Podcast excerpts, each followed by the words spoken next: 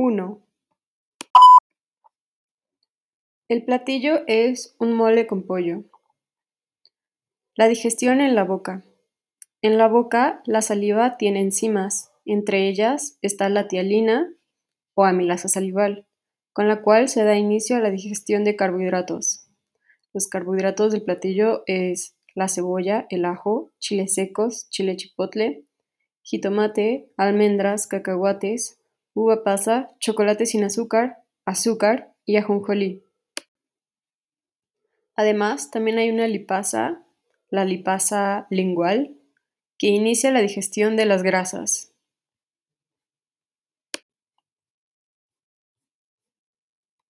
Las grasas en el platillo provienen del aceite vegetal, de las almendras, de los cacahuates y del ajonjolí. 2. Digestión en el esófago, parte 1.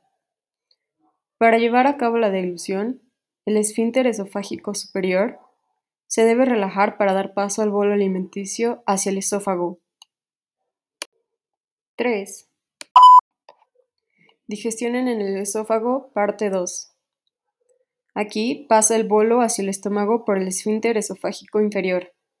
El esfínter tiene dos funciones relajarse durante la deglución e impedir el reflujo del contenido gástrico al esófago en periodo post-deglutorio. 4. Digestión en el estómago. La digestión de las proteínas comienza en el estómago con la pepsina gástrica, producida en las células principales del estómago.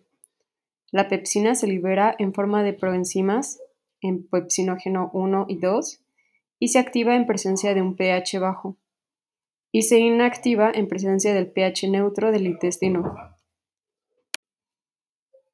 Las proteínas del platillo provienen del pollo, de las almendras, de los cacahuates y del ajonjolí. Además, en el estómago también se digieren los ácidos grasos. Los ácidos grasos de cadena corta, de 4 a 10 carbonos, y que son solubles en el contenido gástrico, además podrán ser absorbidos en el estómago. 5. En el hígado se estimula la secreción de jugo biliar. El hígado está formado por hepatocitos que le dan figura a los lobulillos hepáticos. La secreción biliar es sintetizada y secretada por el hepatocito a los canalículos biliares que drenan al conducto hepático común. La secreción puede ser vertida al intestino a través del colédoco o puede ir al interior de la vesícula biliar, donde se almacena hasta su utilización. La bilis es una sustancia que funciona como emulsionante de los ácidos grasos. Contiene sales biliares, proteínas, colesterol, hormonas y agua. 6.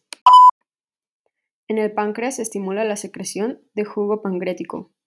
El jugo pancreático es la secreción exócrina del páncreas, secretada por los acinos pancreáticos y vertida mediante el conducto pancreático en el colédoco y de ahí a la segunda porción del duodeno.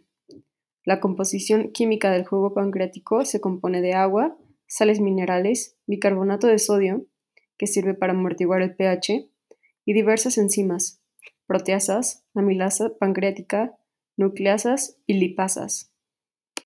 7. Digestión en el intestino delgado. La digestión de los hidratos de carbono comienza en la boca con la amilasa salival y continúa en el intestino delgado con la amilasa pancreática. La glucosa no necesita ser hidrolizada, pero el resto de moléculas necesitan ser hidrolizadas por enzimas presentes en el borde del cepillo, en el intestino delgado. La dextrina es hidrolizada por la glucoamilasa y por isomaltasa sacarasa. Maltosa y maltotriosa son hidrolizadas por la isomaltosa y otros disacáridos como lactosa y trealosa son hidrolizados por lactasa y trealasa respectivamente. Los ácidos grasos libres de 12 carbonos o más y diglicéridos llegan al duodeno donde se hay un cambio del pH y acciones hidrolíticas de las enzimas lipasa pancreática y carboxil éster hidrolasa pancreática. La actividad hidrolítica de ambas enzimas es facilitada por el jugo biliar, particularmente por las sales primarias. Además, la lipasa pancreática requiere de la presencia de la colipasa.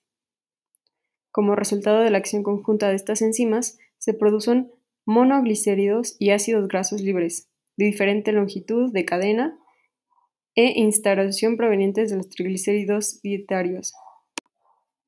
La mayor parte de la digestión de las proteínas también ocurre en duodeno y yeyuno, donde actúan las proteasas pancreáticas. La enteroquinasa es una enzima del borde del cepillo que en presencia de ácidos biliares activa la conversión de tripsinógeno en tripsina y esta, a su vez, activa al resto de proteasas. Los, productos resultantes de la digestión de las proteínas son aminoácidos libres y oligopéptidos. Los oligopéptidos son degradados por enzimas presentes en el borde de cepillo del intestino delgado a aminoácidos libres, dipéptidos y tripéptidos.